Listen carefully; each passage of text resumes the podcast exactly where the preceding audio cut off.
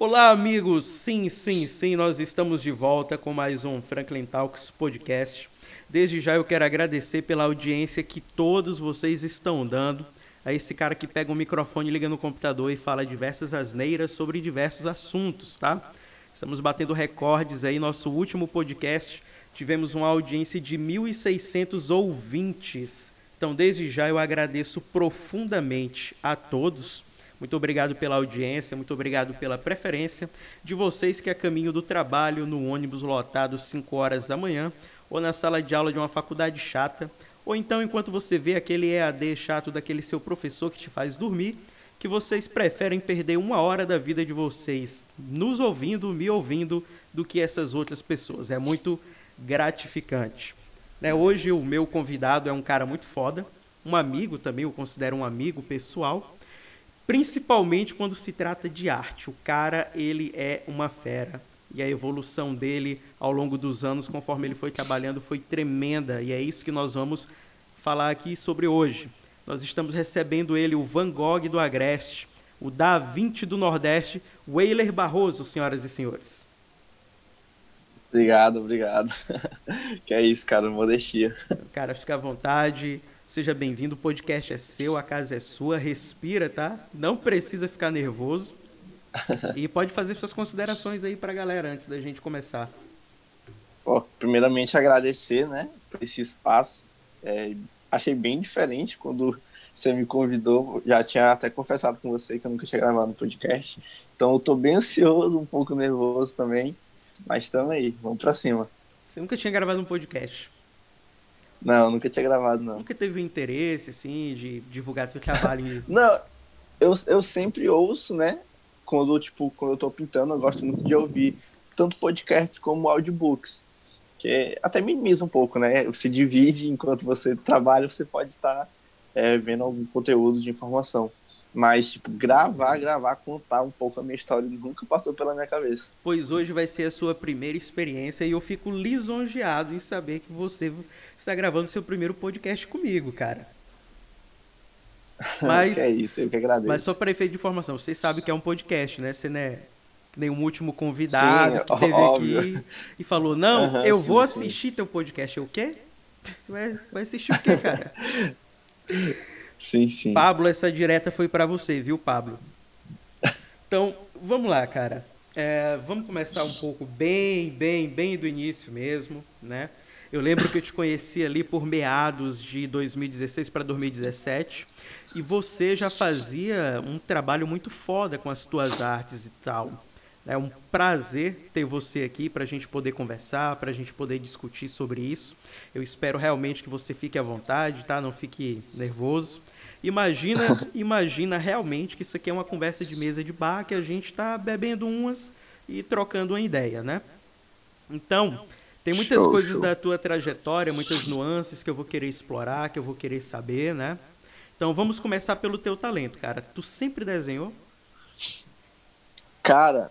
sempre desenhei, mas tem uma grande diferença entre sempre desenhar e gostar de desenhar desde criança.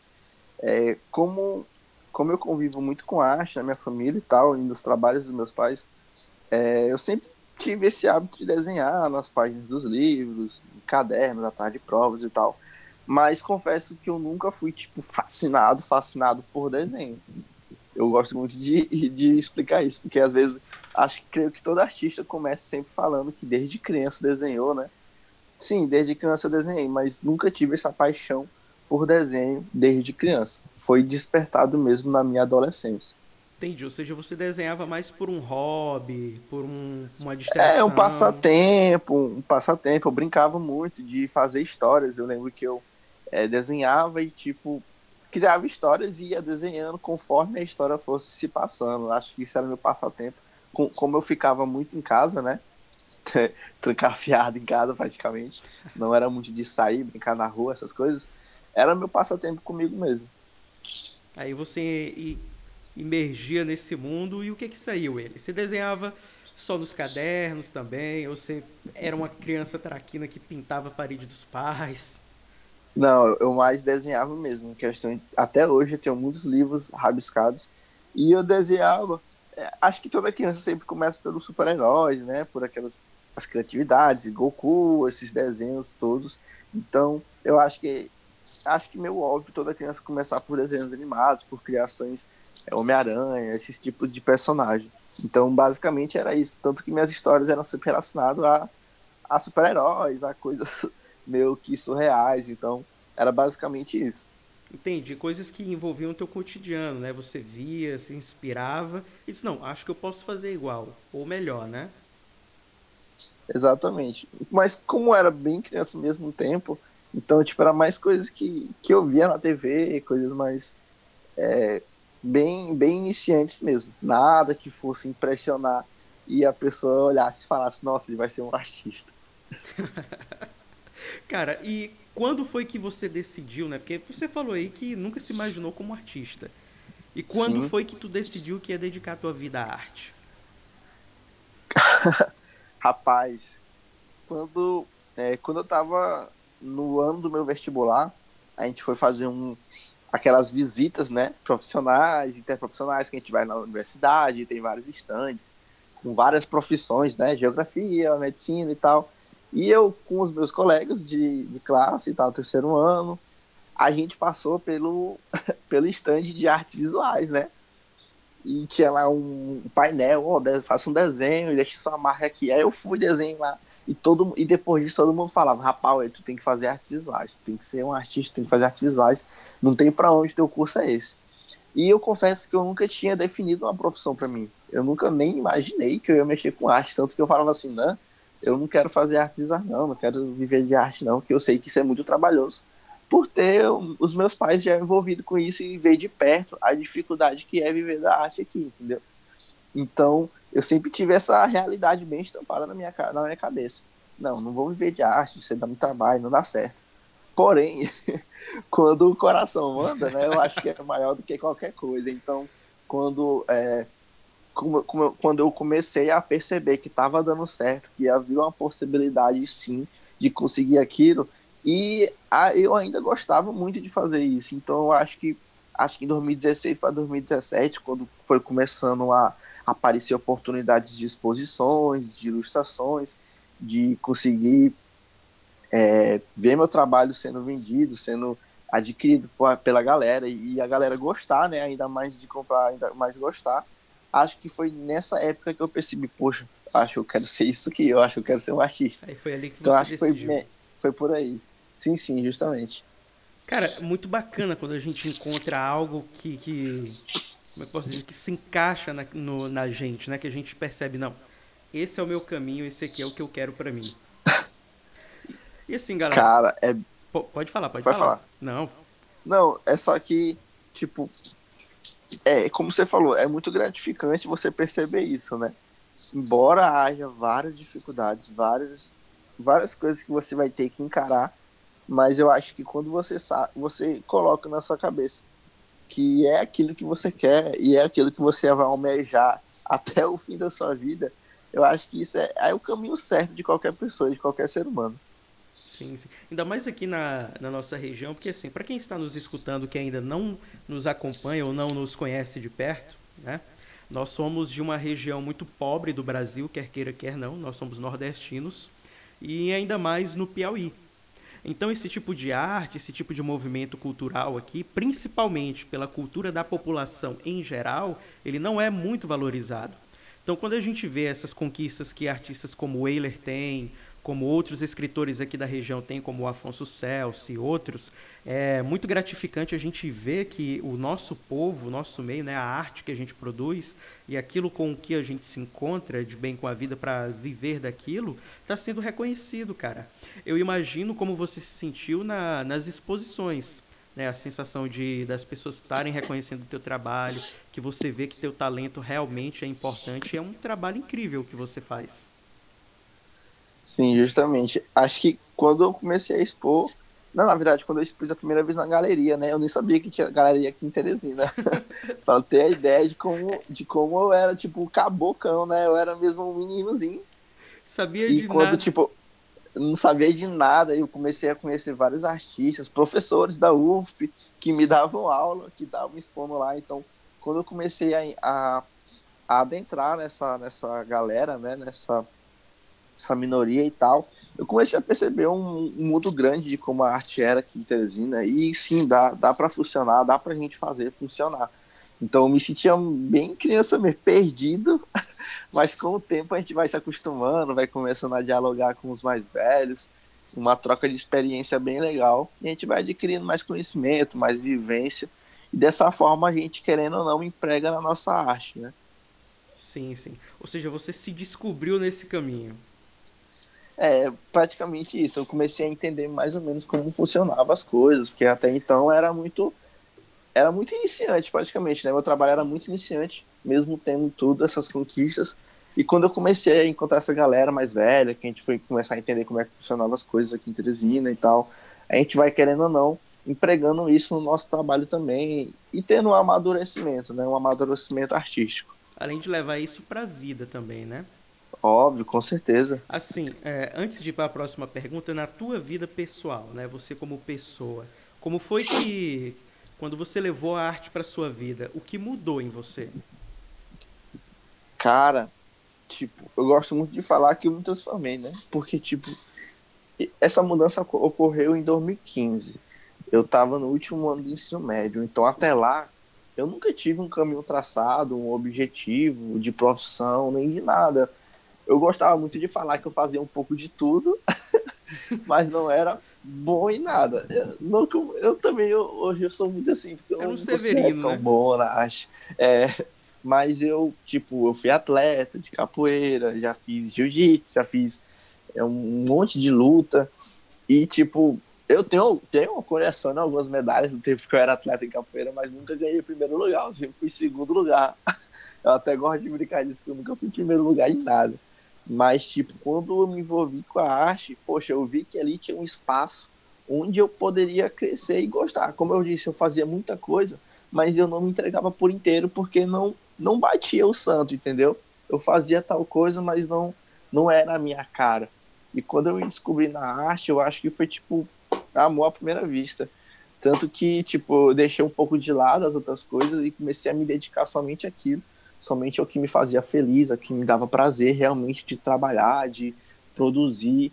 Cara, quando a gente faz uma obra e finaliza ela e vê que ficou do nosso jeito e que aquilo, além de agradar a gente, agrada muitas pessoas, engloba todo esse mundo, eu acho que é muito gratificante. Eu acho que é maior do que qualquer valor que possa ser empregado na nossa arte.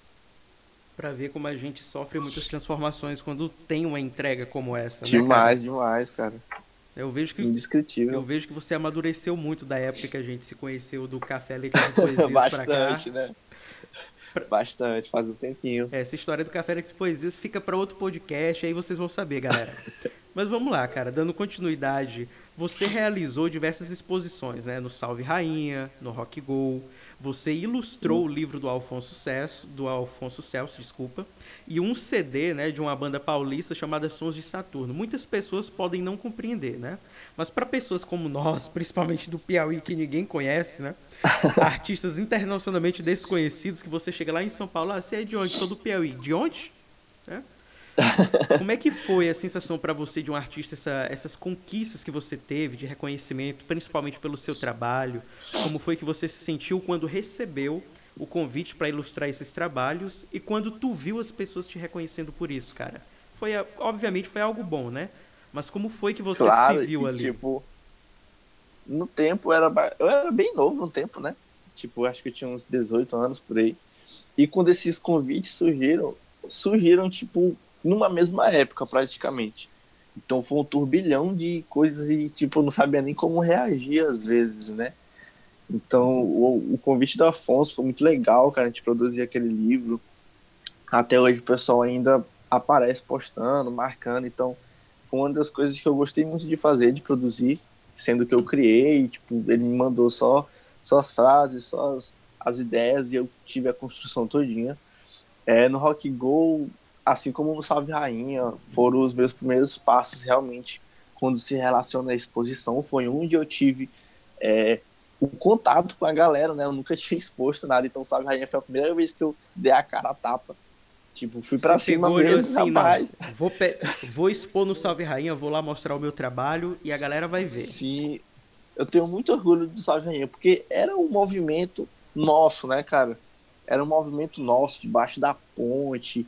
E, tipo, eu nunca tinha ido, pô, nunca tinha ido. Aí a galera que falava, rapaz, dá uma olhada e tal. Aí eu fui nas reuniões, fui expor e acabou dando certo. Então, pô, foi muito legal. Tipo assim, tu conhecer uma coisa, tu vê que te indicaram pra aquilo, tu conheceu uma coisa, tu vai lá, expõe e ainda dá certo. Porque foi lá que eu fiz algumas entrevistas, lá que a galera começou a me conhecer. Eu tinha feito aqueles cartões de visita, no tempo era mais, ainda funcionava, né? Hoje em dia é mais tudo por WhatsApp, tudo por Instagram e tal, mas no tempo eu fiz aqueles cartões de visita. Eu me lembro que no começo eu desenhava em papéis frases, botava meu Instagram, botava adesivo atrás, ia pro centro, pô, colar nas paredes. Até hoje eu fico rindo dessas histórias. Não, mas isso era muito... mas isso foi um investimento que você fez na sua carreira como artista, cara, né? Sim, sim. Aí, tipo, eu sempre gostei muito de escutar música, né? Tipo, acho que é umas coisas que mais tem nos meus desenhos, são frases, versos de músicas. E quando eu conheci o Sons de Saturno, conheci por uma playlist aleatória do Spotify. Aí eu gostei de uma música e tal, ilustrei, marquei eles e postei sem nenhum tipo de expectativa em retorno, né? Se passou um ano, em 2018, a produtora entrou em contato comigo, disse que os meninos tinham gostado muito e queriam que eu ilustrasse a capa, né? A capa do CD e tal. Foi algo totalmente aleatório e espontâneo. Demais, cara, demais. Eu fiquei, como assim, velho? Como assim? Tipo, tipo assim, o cara ficou uma semana se olhando no espelho falando, como assim eu ilustrei uma capa de CD? Eu fiquei mais assim, porque eu fiquei tipo, poxa, os caras tiveram o trabalho de entrar, por exemplo, entrar na bio, ir atrás do meu contato, falar comigo. Eu fiquei tipo me sentindo tal, né? Tipo, aí me deram a ideia do disco, me mandaram músicas exclusivas para me inspirar no disco, e até hoje está nas plataformas digitais. O disco se chama A Sala, e eu sou muito fã dos caras. Quando eu fui em São Paulo, eu tive tinha um show dele, só que eu não consegui agendar para data, fiquei muito triste por conta disso. Mas ainda hoje, quando eu for lá de volta, eu vou caçar esses caras, porque eu preciso tirar uma foto com eles. Já fica aí a recomendação para você que gosta de arte e música. Já pesquisa aí no seu Deezer, no seu Spotify, Sons de Saturno. Álbum A Sala, tá? Artes maravilhosas desse cara, que ele tá me pagando aqui R$500 para fazer merchan do trabalho dele, tá, galera? A gravação do podcast, ela não é de graça não, viu? Zoeira. Mano, quando a gente fala sobre o reconhecimento do trabalho do artista, né? Eu vou pegar mais pelo lado aqui do Afonso Celso, né? Porque eu também sou escritor. Uhum. Escritor vagabundo, mas me considero escritor. E aí, cara, você falou algo interessante sobre... Não, o pessoal me mandava frase, eu tinha que ilustrar. E tanto pra música, né? Quanto pra quem escreve. Quando você compõe uma música ou tá escrevendo um texto, você imagina de uma forma. E o artista, quando vai expressar isso, desenhar ou fazer uma escultura, algum trabalho, ele vai fazer uma representação de uma outra forma, mas que se encaixe com a visão de mundo do artista. Você acha que é muito complicado conciliar essas coisas, fazer, como é que eu posso dizer? Fazer a arte, né, o desenho, ele transparecer a verdade por trás das palavras? Foi bonito isso aqui que eu falei, viu? Foi bonito, dá pra escrever e anotar aí na notinha pra, né? Pra depois. Sim, cara, voltando um pouco pra isso, tipo, eu sempre gostei de falar que a ilustração, no caso que eu fazia o meu trabalho no começo, né, bem no começo mesmo, no início, eram sempre baseados em ilustrar versos. A gente chamava de poesia desenhada, né? Que a gente pegava, eu gostava muito de falar isso, que a gente pegava aquela frase expressiva e fazia uma autoexpressão, tipo, a gente meio que intensificava ainda mais o que ela queria dizer, entendeu? Então, além da pessoa ter como referência a frase que já dava um sentido, ainda tinha um desenho, a ilustração, que ainda intensificava mais o que o autor, o que a pessoa queria falar, o que queria passar através da frase, né? Por muito tempo eu trabalhei assim, com ilustrações baseadas em versos, em frases. A gente trabalhou muito em questão disso, a gente fez uns quadros, né? Eu lembro, cara. Do café. Eu lembro. Então, tipo, bem... são coisas... Naquela época eu também tava na bad. É. Aí, tipo, eu acho que se baseia nisso, né? Uma autoexpressão do que a frase já queria expressar. Então, basicamente, se resume nisso. Eu acho muito interessante esse tipo de coisa, porque, cara, quando se fala em artista, né, tanto os que escrevem, quanto os compositores, quanto os que desenham, quanto os que ilustram, parabéns pela redundância, Frank. Mas, enfim, as pessoas pensam que é muito fácil você pegar só as palavras e colocar no papel, ou você só pegar o pincel ou um lápis de cor, uma caneta e desenhar no caderno. E não é, né, cara? Tem todo um processo criativo pelo qual a gente passa. E, às vezes, você transmitir a real imagem da mensagem que você quer ou da poesia que você quer passar para a pessoa é um pouco complicado. Mas... Demais. Tipo, muitas vezes a pessoa, tipo...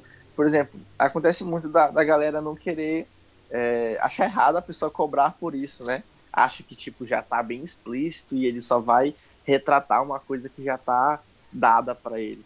E eu acho que não é basicamente isso. Você tem o trabalho de entender, de criar, de transcrever. Então, são vários fatores que conjugam o trabalho do artista, que é um conjunto, realmente, de vários trabalhos que ele reúne e passa como se fosse um funil até chegar no trabalho final. Então, vai tendo um filtro, eu acho que é muito trabalhoso.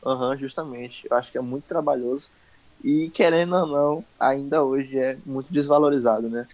Os artistas sempre são desvalorizados, né? Eu escrevi um texto, eu vou até te mandar depois, né? Acho que tá com 2 meses, né? Que eu chamei... Não se assustem, tá? Vocês que são menores de 18 anos, vocês vão lá na mamãe e no papai e perguntam o que é. Eu escrevi sobre putas e poetas, né, cara? Poetas que eu falo no sentido em geral, os artistas. Porque a sociedade, né? Ela não valoriza o trabalho artístico nem o trabalho cultural de forma geral, né? A gente sempre vê que é uma minoria, geralmente elitista, né? Ou pequenas famílias que já são envolvidas com isso, que já tem um ramo, uma veia artística, que seguem por esses caminhos. Raramente você vai ver uma pessoa que descobre o seu talento, que se encontra nisso e que se dedica a isso. Sempre são pequenas linhagens, pequenas coisas, né? Infelizmente, principalmente na sociedade brasileira, a gente vê muito enraizado essa desvalorização do artista. Eles têm uma visão do artista que o artista é vagabundo. Eu imagino que você, quando disse, não, eu vou me dedicar às artes plásticas, né? Eu vou me dedicar ao desenho, etc e tal, com certeza você sofreu muitas críticas, né? Ah, não dá pra você viver disso. Vai fazer o quê? Vai pegar sua arte e vender na praia? As pessoas, elas não têm uma compreensão de que não é só pelo... Como é que eu posso dizer... Não é só pelo fato de você se expressar ou de fazer um trabalho bonito, mas é uma contribuição cultural que a gente faz para o desenvolvimento da nossa sociedade e até para o nosso crescimento enquanto pessoa. Sim, com certeza, com toda certeza. Essa questão da desvalorização é muito foda, eu acho que ela pesa em qualquer tipo de artista, né, cara? Às vezes a gente se encontra muito desmotivado, ainda vem uma pessoa e tá com uma pedra dessas que a gente já tem que conviver. É muito complicado. Eu sei bem como é isso. Já passei por muitos episódios. Meus pais, por mais que eles também sejam artistas, minha família é rodeada de artistas, a sua mãe sempre vai querer que você seja bem-sucedido, né? Que você tenha uma vida boa e que você não passe por tantas dificuldades. Então, por mais que meus pais sejam meus grandes apoiadores, teve sim episódios em que, poxa, tu já tá... tu quer se meter com isso, por quê, cara? Deixa pra tu fazer isso quando tu tiver, tipo, é um hobby, tô sem tempo, vou desestressar, e não encarar como profissão, como um destino pra vida. Porque o fato da missão do artista, né? Como eu tava conversando com um amigo esses dias, o artista, ele não é só um artista, ele é um empreendedor. Sim. Né? Principalmente aqui a gente vê que o artista ele tem que... E tem muitas estratégias que a galera usa hoje em dia, né? A galera que cria grupo em WhatsApp, em Telegram para enviar trabalho exclusivo, porque isso gera uma valorização do texto, da criatividade dele, etc. Mas ser artista é também empreender, né? Eu lembro que na época, cara, quando eu encomendei os quadros contigo, tu fez um trabalho tão bonito, né? Botou no envelope, os 3 quadros vêm no envelope, com um cartão na frente, o desenhismo na frente e atrás, com a frase, e eu achei muito interessante.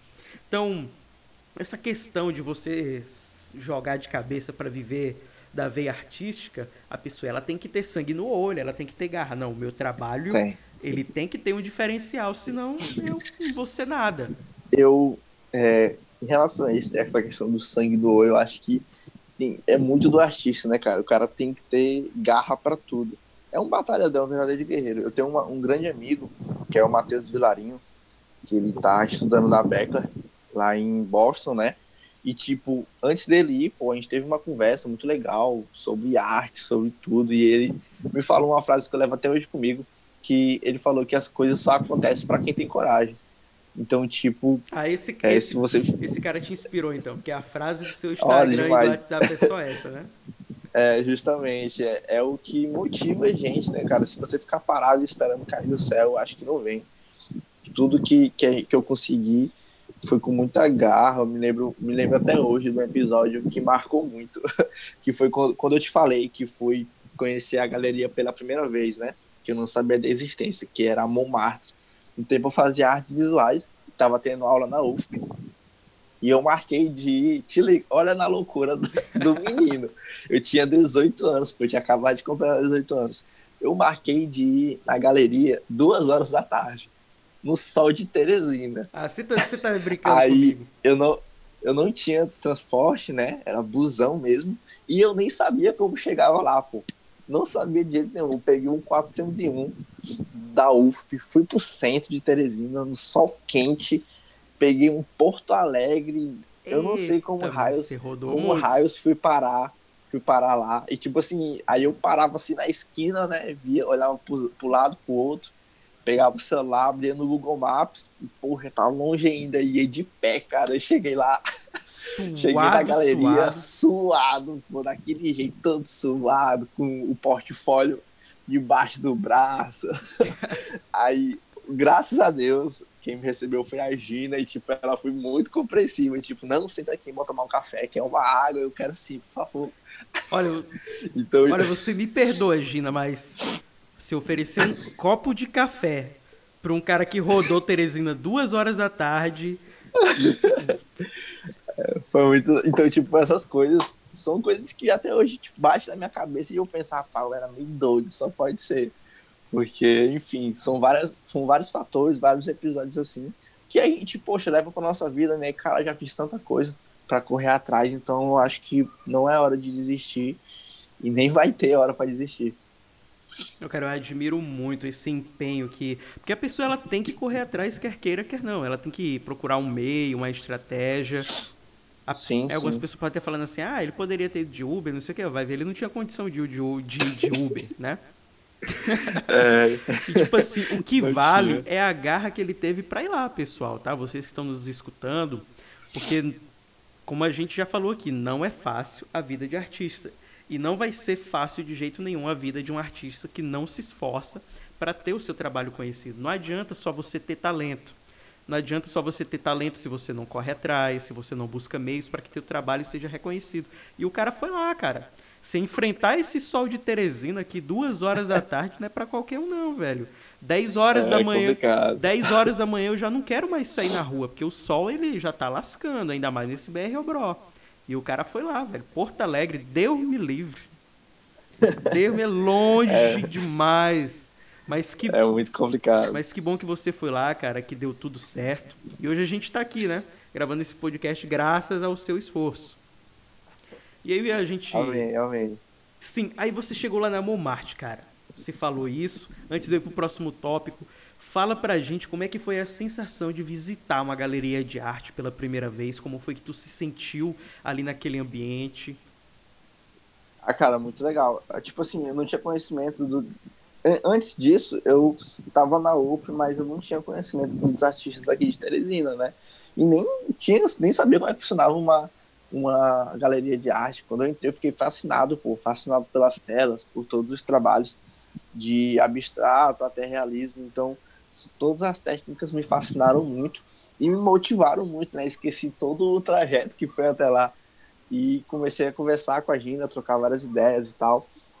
Foi quando eu participei da primeira exposição lá, foi de nível internacional, vieram muitas pessoas para cá, Portugal, Grécia, então reuniu muitos artistas e, tipo, além de ter essa vivência com a galeria, eu ainda tive a oportunidade de conhecer artistas de fora, né, de um pouco da vida deles, de como funcionava a arte lá fora, então foi bem legal, uma experiência que eu vou levar para sempre. Te marcou muito, né? Sim, sim, assim como todas as exposições, né, mas é assim, especial por ter sido a primeira, por eu estar, tipo, perdido, como perdidaço, acho que me marcou muito, foi meio o início de tudo. Imagina, né? Ele pegando o celular 2 horas da tarde, em cada esquina, olhando assim, meu Deus, tomara que eu não seja assaltado, por favor, não. Foi bem isso, cara. Assim como vários episódios que teve, mas foi marcante. Mas eu imagino, porque na hora da emoção o cara fica naquela, o coração a mil e o pensamento não para. Cara, você falou que conheceu diversos artistas, tanto daqui quanto de fora, né?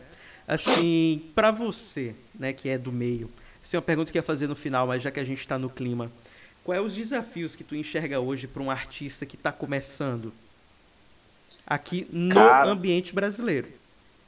No ambiente brasileiro, né? Especificamente Teresina. Piauí, Teresina, porque eu vou te falar a verdade. Além do teu trabalho, e acho que do Instacartoon, né, que, se eu não me engano, ele é do Maranhão, de Timon, mas ele estuda na UFPE, eu não conheço trabalhos de outros artistas que desenham, ou que fazem tirinhas, ou que façam quadros aqui em Teresina. Né, eu não sei se é por falta de informação minha, não sei se é por falta de não estar envolvido no meio artístico dos desenhos, né, no ramo.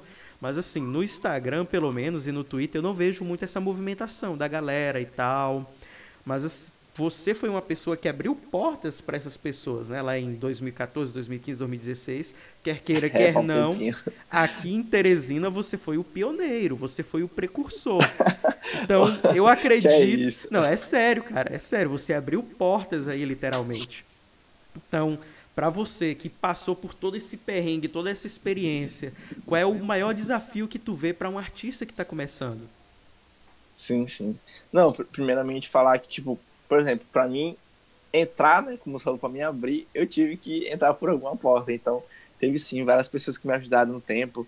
E hoje em dia eu tenho a oportunidade de conhecer muitas pessoas aqui em Teresina envolvidas com artes, muitos artistas talentosíssimos, cara. A gente teve uma entrevista... esse ano ainda, na quarentena, com a Mavi, o Ícaro também, eu conheci o Jabu, o Érivaldo, tem a Fernanda. O Jabu é de unicórnio? Não, é o Rafael Albuquerque, muito legal, muito parceiro também. Então, tipo, aqui em Teresina tem uma vasta linha de artistas envolvidas que vai de arte digital até arte contemporânea, então tem uma galera que mexe muito com arte aqui em Teresina, porém a questão mesmo das oportunidades, tipo, da busca por um espaço, né, que é muito complicado ainda aqui em Teresina. Às vezes falta também alguns projetos, tipo, existiu o Salve Rainha, que abriu muitas portas, mas não sei qual o que está em alta hoje em dia, não sei se Salve Rainha ainda existe, nunca mais ouvi falar, mas, tipo, pra galera que tá começando, mano, eu acho que, querendo ou não, por mais que você possa pensar que tá saturado, mas as redes sociais ainda é a porta mais, como eu posso falar, mais democrática para você começar um trabalho, né? Hoje em dia não se resume, até por conta da pandemia, não se resume mais em galerias de arte ou algo assim. Então eu acho que, assim como eu comecei, assim como o Instacartoon, a Fernanda, as redes sociais ainda é uma grande porta para a galera começar uma divulgação, para a galera começar a ser reconhecida. Eu mesmo, às vezes, me encontro muito desmotivado, porque eu penso, poxa, nunca vou chegar aos pés de tal artista e tal, mas quando você foca somente no seu trabalho, você começa a ver algumas pequenas conquistas e tipo, não usar de se comparar. Tipo, você vê aquela, 3 pessoas comentaram meu trabalho, então, pelo menos, aquelas 3 pessoas estão comigo, entendeu? Então, você vê realmente os mínimos detalhes e ver que isso importa muito na minha vida, tanto em relação à arte como vida pessoal mesmo. Então, acho que a maior dica para quem está começando hoje em dia é, querendo ou não, investir nas redes sociais. Hoje em dia existem muitas ferramentas aí que auxiliam nisso, né? Em construção de feed, em construção de alcance. Então, querendo ou não, hoje em dia as redes sociais ainda é e vai ser por um bom tempo uma grande ferramenta nesse auxílio aí. Sim, sim. Quando a gente vê assim, cara, né? E tipo assim, eu comecei a escrever com Café Letras e Poesias. Já escrevia antes, né? Muito antes. Uhum. Mas tipo, eu comecei com Café Letras e Poesias na época, não sei se você lembra. Né? Eu lembro. Tinha uma galera legal, mas devido a algumas diferenças de opiniões, a galera acabou se separando, né? Mas sim, eu pretendo retornar futuramente. Já fica o aviso aí pra você que é de Teresina, Piauí, viu? Vamos fazer um movimento artístico aí muito foda. Mas, enfim, quando eu comecei a escrever, a gente começa a ver esses desafios, né? Eu comecei ali, quando eu falei, não, vou começar, que eu falei pra galera, né? Ó, vamos lá e tal. Pô, ninguém acreditou, velho. Ninguém acreditava, ninguém tava nem aí, né? Aí eu, não, eu vou insistir. Cheguei nos 100 seguidores, cheguei nos 500 seguidores. Quando eu cheguei em 1000 seguidores, que a galera viu, não, isso tem potencial, isso pode ir pra frente, foi que a galera começou a se chegar. Então, as redes sociais, elas são uma porta de entrada para qualquer artista iniciante, para qualquer pessoa que queira fazer um trabalho de forma brilhante, velho, né? Se o seu trabalho for bom e o teu empenho for melhor ainda, você vai conquistar o teu público. Teu público vai chegar, vai ver o teu trabalho, vai gostar de você, vai começar a divulgar para os amigos, porque a melhor propaganda hoje em dia ainda é a boca a boca, né? O cara vai lá, querendo ou não, entra no Instagram do desenhismo, né, do Eiler Barroso, olha aquelas artes, vai olhar, poxa, tô falando poxa porque eu tô 3 meses sem chegar, não quero quebrar isso. Vai falar, poxa, olha como esse cara tem um trabalho maravilhoso, olha como esse cara tem um trabalho foda, né? Vou divulgar isso para os meus amigos, vou mostrar, olha o trabalho que esse cara tá fazendo. E assim segue, né? O trabalho do artista, ele vai se destacando nesse meio. E se você for parar para pensar, como você bem falou aí, não, eu fiz uma publicação, mas só 10 pessoas curtiram. Eu fiz uma publicação, mas só uma pessoa curtiu, só uma pessoa comentou. Meus stories não tá tendo muita visualização. Cara, foca em quem tá te acompanhando. Essa é uma coisa que eu falo muito para amigos que eu conheço, que tem página de Instagram também que escrevem, né? E chegam, pô, meu engajamento tá baixo, eu não consigo sair dos 8.000 seguidores, eu não consigo sair dos 5.000, não tô conseguindo comentário nas postagens. Eu, cara, foca em quem tá te curtindo, foca em quem tá te acompanhando. Não importa se é 10, não importa se é uma visualização, não importa se é um comentário, a pessoa tá lá, valoriza ela. E através dela, da valorização do teu seguidor, né, porque queira ter teu público-alvo também é teu trabalho, essa pessoa vai trazer outras pessoas para você e você vai valorizando cada vez mais e teu público vai aumentando. Então, sim. Não é uma questão só de... Porque muitos entram nessa por fama, né? A gente sabe. Você fala, não, fulano tem 1.000 likes, tem não sei o quê, eu não consigo isso. Você tem que focar na qualidade do teu trabalho. Na qualidade do teu trabalho e no teu empenho. Pelo menos eu vejo assim, né? Eu não sei se a sua visão é a mesma. Sim. E aí a gente... Vamos sair um pouco dessa... Você passou lá pela experiência, né? A gente já falou aqui sobre os artistas teresinenses. Inclusive, se algum desses artistas Instacartoon que você falou aí, né, Fernanda, vocês que eu não conheço podem se achegar, tá? Podem me seguir lá também, @franklin_talks. Qualquer hora a gente grava um podcast que eu vou adorar conhecer o trabalho de vocês também. E aí vamos lá, cara, né? Vamos dar continuidade. Tu vem de uma família de artistas plásticos, né? Teu pai e tua mãe são artistas. Sim. Tu tem um tio que é tatuador. Não lembro o nome agora, porque eu não decorei. Eu tenho 2 tios tatuadores. O cara tem 2 tios tatuadores. E não tem uma tatuagem ainda. Cê... Não curta muito. Você não curta... Pô, cara, você me magoou agora. Vou encerrar o podcast por aqui. Tchau. Eu sempre gosto muito de falar dessa história, porque meus dois pais... tem tatuagens. Minha família todinha, é muito liberal em relação a isso, em tatuagem e tal, mas eu, particularmente, não tenho vontade muito de fazer. Eu acho que... É a ovelha negra da família. Que eu abusaria muito rápido. Então, aliás... Não... Aliás, ovelha negra não, né? Você é ovelha branca, porque... Aí não tenho, assim, essa vontade ainda. Quem sabe, né? Mas até hoje, não. Acho que como eu fui criado pelos meus avós, né, então tem isso também. Eles não gostavam muito, tá? Meu avô era um pouco rígido em relação a isso, com brinco, essas coisas, e eu nunca tive muito nunca tive muito apego a essas coisas, então acho muito engraçado quando acontece essa história, todo mundo fica, meu Deus, velho, como assim, cara, se eu tivesse meus pais desse jeito, já teria feito todos, não sei o que, o rapaz, é o complicado. Não, mas eu te entendo, cara, é, às vezes, falo brincando assim, mas cada pessoa tem um gosto, né, alguns gostam, outros não. E vai de cada um. O que importa é você respeitar a liberdade da pessoa. Em relação à minha família, tipo, tenho 2 tios tatuadores por parte de mãe, certo? Sim, é, aí essa influência familiar, tu acha que teve influência pro caminho da arte? Sim, ou foi com algo... certeza, cara, com certeza. Você falou, não, agora eu vou ser artista. Oh. Com certeza, tipo assim, esses meus 2 tios tatuadores são por parte de mãe, certo? E por parte de pai... Eu tenho um artista que já é renomado aqui em Teresina, que é o Genivaldo Costa, que às vezes eu vou pra casa dele, a gente passa dias, pintamos lá. Então, ele e meu pai já ganharam vários concursos aqui em Teresina sobre desenho, sobre ilustrações. Aquele, não sei se tu já ouviu falar, daquele concurso de salão de humor da Medplan. Sim, sim. Sim, já ganharam, todo ano são convidados a participar, já foram campeões de algumas edições. Pra quem não conhece, galera, o tio do Eiler é o Genivaldo Costa, o pai dele é o Érivaldo, tá? Vocês podem seguir também... Érivaldo. Vocês podem seguir também nas redes... Eu sempre confundo. Vocês podem seguir também nas redes sociais, tá? Sim, sim. Tipo, cara, querendo ou não, como eu te falei, desde criança eu tive muito envolvimento com arte, que meus pais sempre trabalharam nisso. E trabalhava não só meus pais, como às vezes eles pegavam um projeto de pintura de painel e ficava meu tio, minha tia, toda a minha família envolvida nisso, então... Querendo ou não, desde criança a gente teve esse movimento, né? Teve essa grande impulsão à arte. E quando a gente vai amadurecendo, querendo ou não, as referências sempre vão ficar engajadas na nossa criação. Então eu acho que, mesmo meus pais tipo, falando às vezes, pô, ele pensa direito, vai, pensa direito aí o que tu quer, mas querendo ou não, eles talvez não enxerguem isso, mas são uma grande inspiração para mim. Não só meus pais, mas meus tios, minhas tias, todo mundo que teve um pingo de inspiração no meu desenvolvimento artístico. Ah, então agora eu vou falar uma coisa aqui que não estava no roteiro, cara. Certo. Se você estivesse aqui agora, frente a frente com eles, né, falando, você acabou de falar da sua inspiração, o que você diria para eles em agradecimento por eles terem te incentivado aí por esse caminho, né? Incentivado entre aspas. Ah, primeiramente eu iria agradecer, né, cara? Acho que tudo se resume em agradecer mesmo.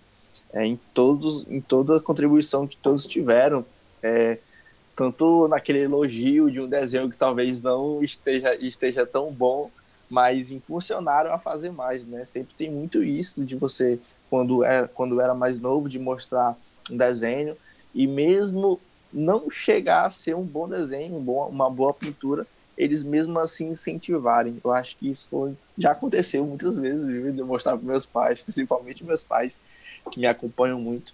Mas eu tenho isso na minha mente, que eu já mostrei pro meu tio, já mostrei pros meus tios, e eles falaram no tempo, pô, ele tá muito bom, cara, continua. E hoje eu olho e não tava muito bom.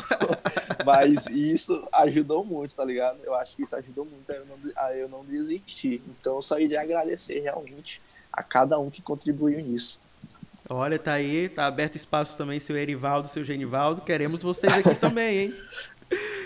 Pô, cara, eu acho muito bacana todo esse seu desenvolvimento. Eu lembro quando eu te conheci, os teus desenhos eram... A maioria era a frase de Los Hermanos. Era. E aí, é isso que vai puxar o assunto que a gente vai entrar agora, né? Cara, de onde é que surgiu o título Rei da Bad e por quê? Por que Rei da Bad? Você ficava muito na cama? Ah, pegou essa?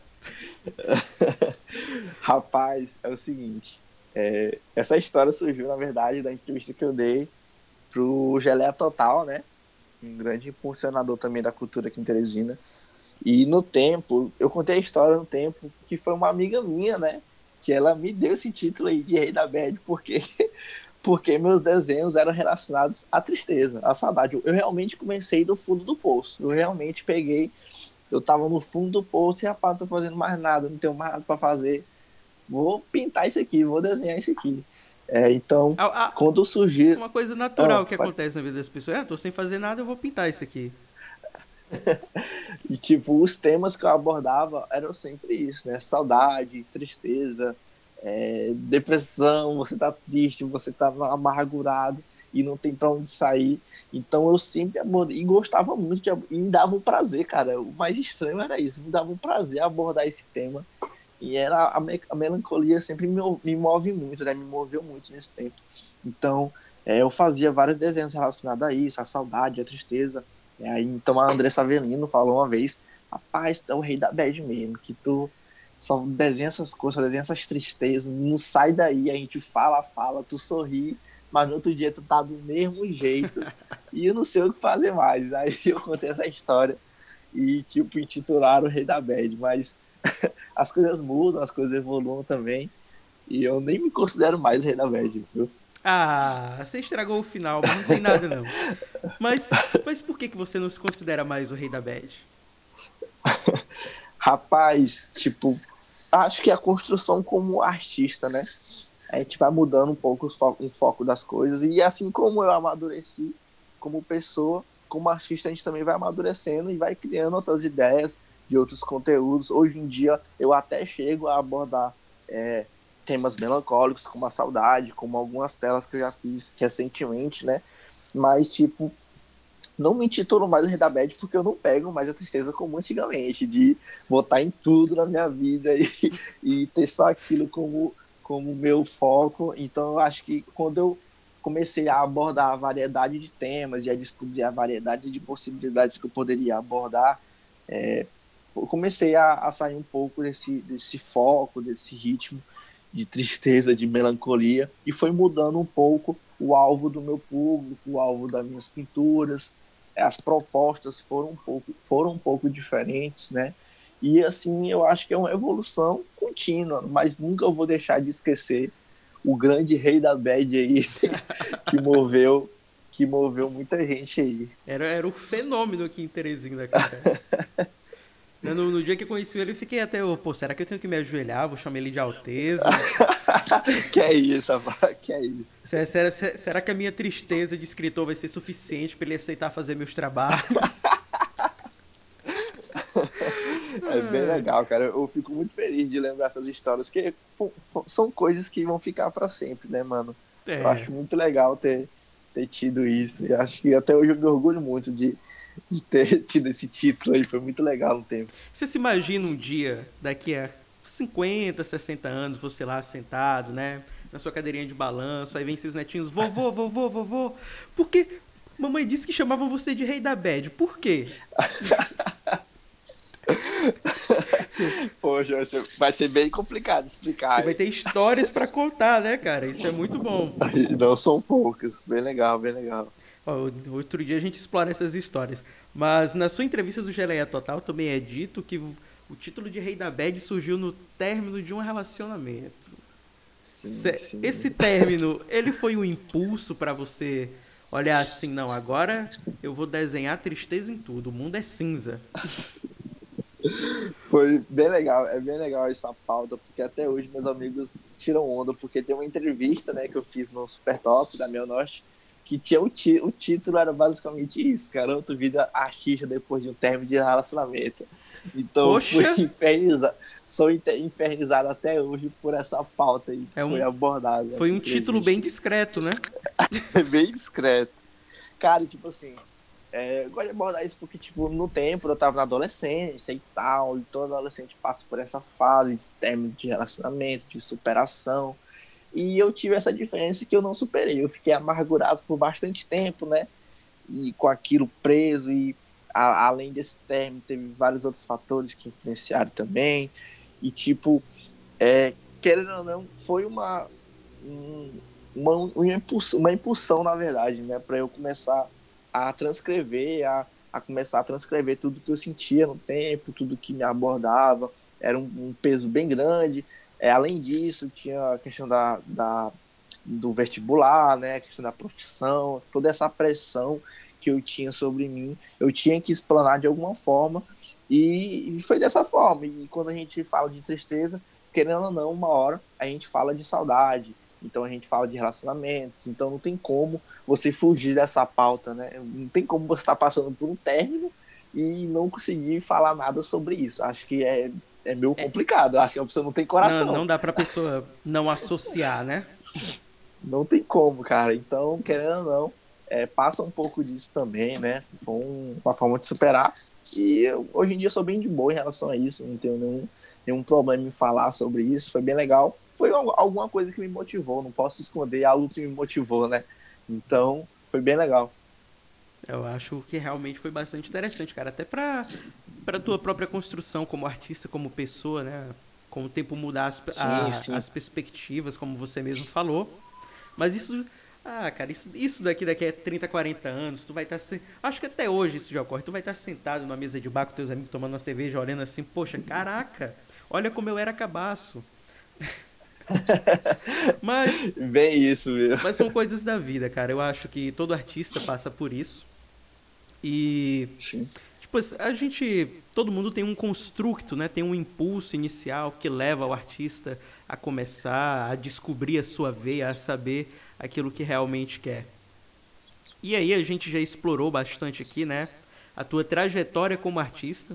Óbvio que a gente não vai parar de falar disso, mas no momento agora eu queria falar um pouco mais sobre, né, a tua... Não a tua trajetória, mas a tua veia artística, né? E aí antes disso eu vou fazer uma pergunta que eu esqueci aqui. Aqui é assim, galera, é tudo ao vivo. Não se preocupem que em breve a gente vai estar gravando o podcast na Twitch. Assim, na tua entrevista lá pro Geleia Total, né? Você citou o nome de alguns artistas que foram inspiração para você, né? Pra galera que tá ouvindo a gente, que não conhece esses artistas, tu pode explicar o trabalho deles e qual foi a forma que eles te inspiraram? Sim, entendi. No tempo eu tava muito fascinado pelas pinturas do Felipe Guga, do Ribes, né? O Ribes, Mateus Ribes, ele tem uma abordagem mais política hoje em dia, mas no tempo, lá em 2017, 2016, eu estava muito inspirado neles, porque eles abordavam o que eu fazia, né, poesia desenhada, pegavam versos, pegavam palavras, transcreviam, transformavam em pinturas, em tudo isso, e tipo, me impulsionaram muito. Eu me lembro que eu conversei um tempo com o Felipe Guga, então foram trabalhos que me inspiraram, que eu tive como referência no tempo, né, para minha construção como ilustrador e tal.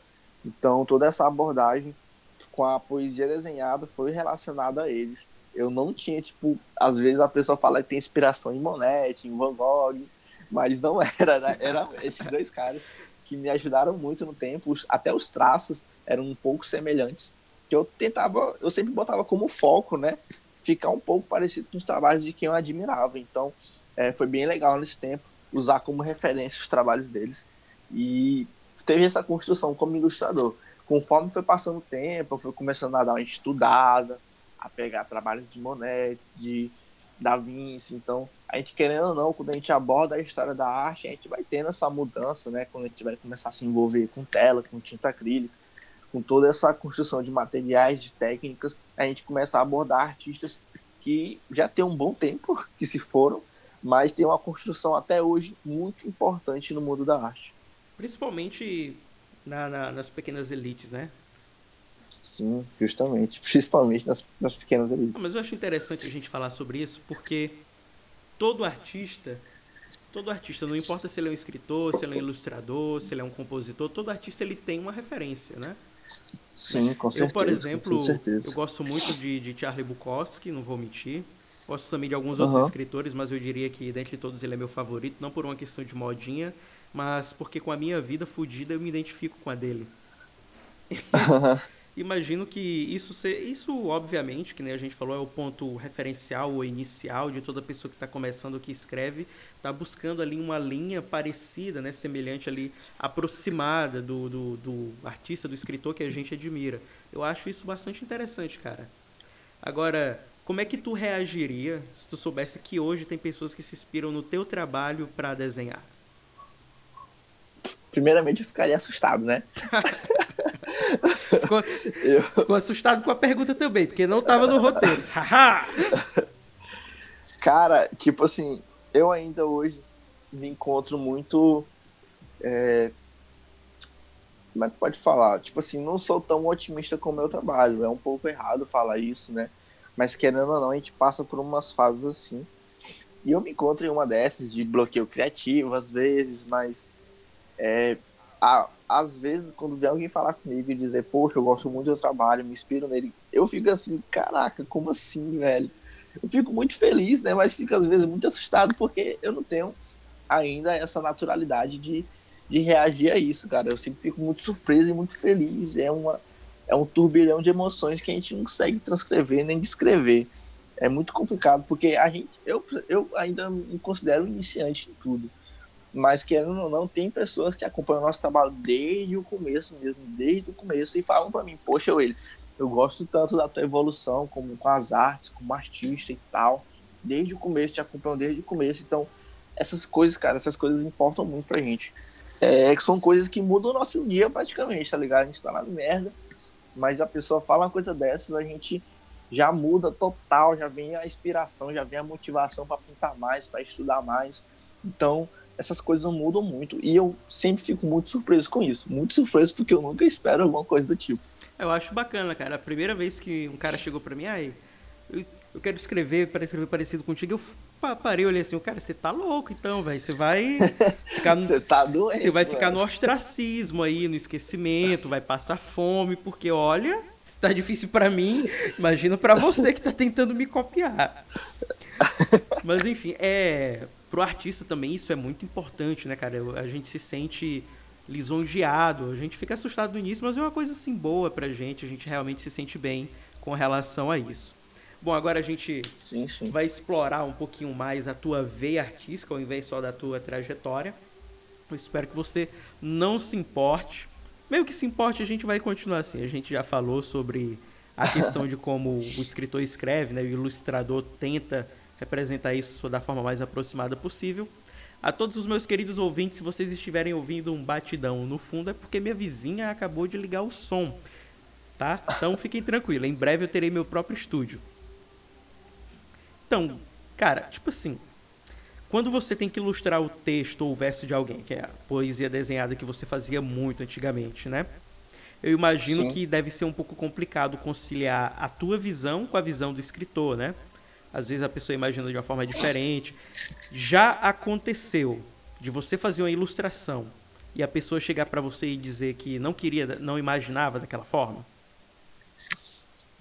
Bicho, deixa eu ver aqui. Não, chegar assim e falar isso não, mas tipo, de alterar alguma coisa já, entendeu?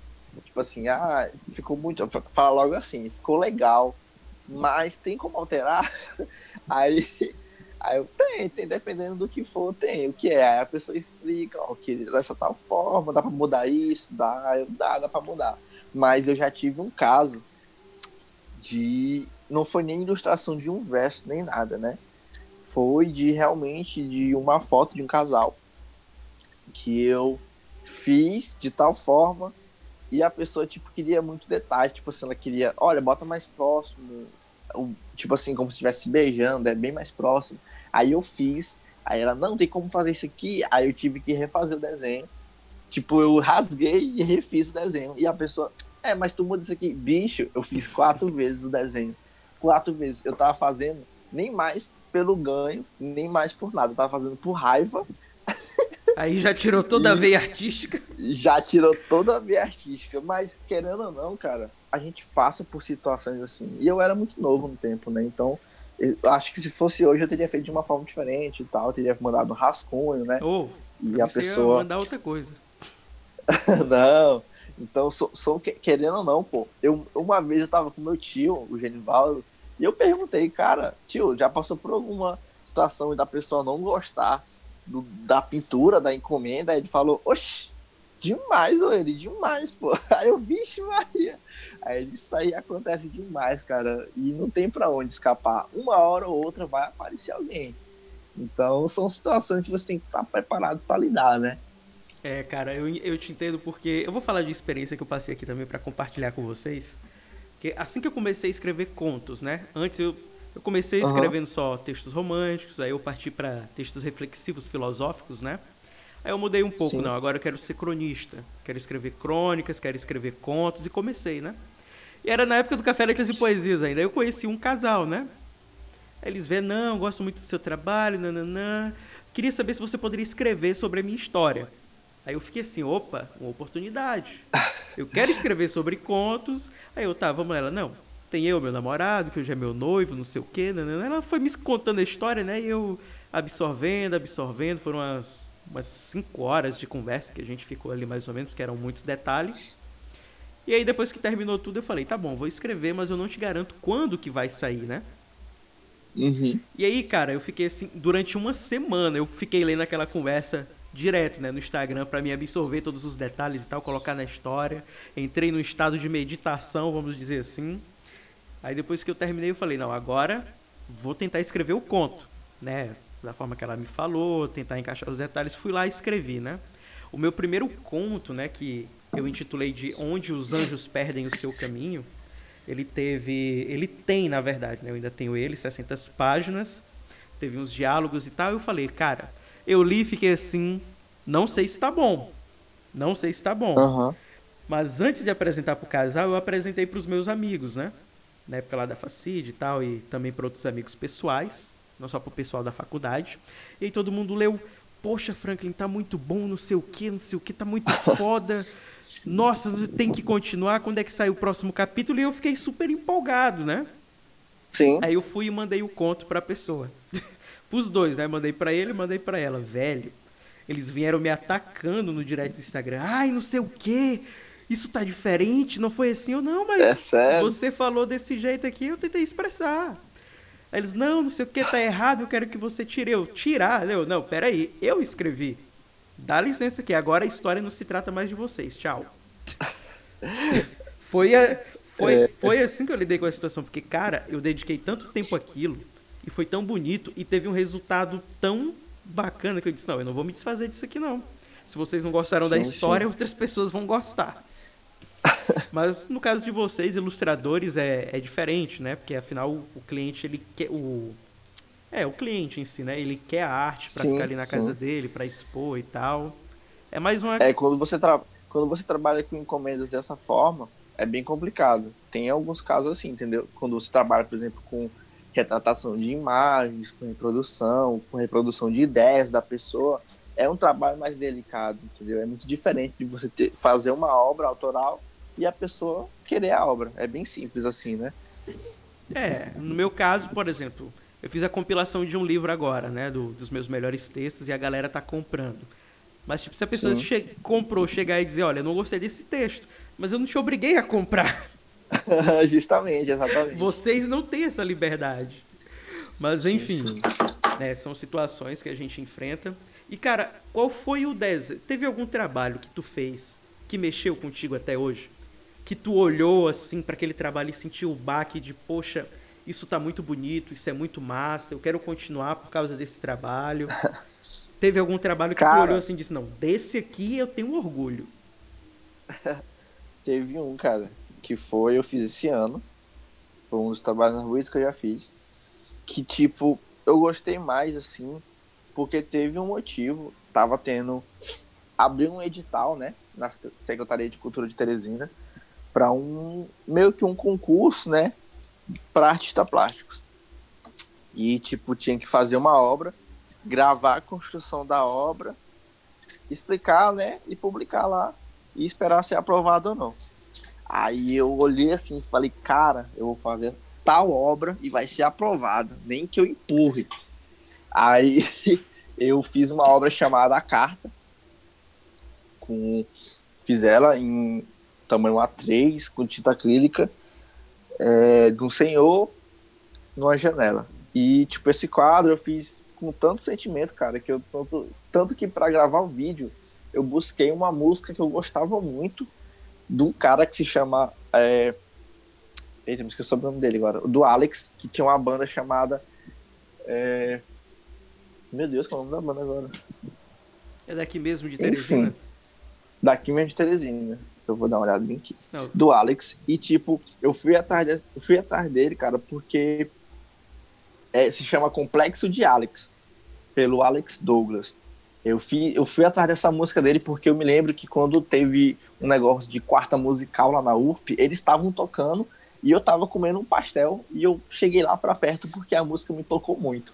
Então eu fui atrás dele, pedi pra ele gravar a música, pra mandar pra mim, pra botar no vídeo, botei todos os direitos lá. E, cara, eu gostei muito da obra, teve uma grande repercussão. Se eu não me engano, teve 13 mil visualizações no Instagram. E, tipo, foi um resultado muito legal, porque, tipo, eu sabia que ia ficar legal, ficou legal, foi aprovado no edital. E eu vendi uma obra para uma médica, certo? Então, tipo, deu tudo certo, entendeu? Foi uma obra que eu tenho muito orgulho de ter feito. Tenho arrependimento de não ter tirado mais fotos dela, mas ficou muito legal, certo? Foi uma das obras que eu mais tive prazer de fazer e de finalizar. Então, acho que essa obra chamada A Carta foi uma das melhores que eu já fiz. Eu vou querer o link, se você ainda tiver depois, para me disponibilizar para a galera no Instagram e também eu vou mandar. No grupo do Telegram. Porque assim, eu faço tudo coligado, né? A galera que me acompanha no Telegram, no Twitter, no Instagram, é tudo bem coligado ali exatamente para mim fazer essas divulgações. Eu gosto muito. Mano, sim, sem problema. Eu gosto muito quando eu convido a pessoa e eu tá divulgando o trabalho dela. Eu acho que o convidado merece esse reconhecimento. Aí você fez essa obra e olhou assim, disse, pronto, é esse aqui. Esse aqui, cara, eu falei, esse aqui é meu filho. Mas, tipo, foi a que eu gostei, porque, tipo, teve todo um foco, né, num objetivo, e deu certo, tá ligado? Foi uma das obras, assim, que teve uma trajetória legal. Então, eu achei que eu consegui fazer aquilo que eu tava em mente, e teve um resultado positivo, um feedback positivo. Acho que o mais legal é isso, né? Então, é uma das obras que eu mais gosto. Teve várias outras, teve um retrato que eu fiz do Tim Bernardes. Eu fiz uma recentemente, que eu tava com minha avó no hospital, né? Aí eu fiz um retrato me baseando no sentimento pela minha avó.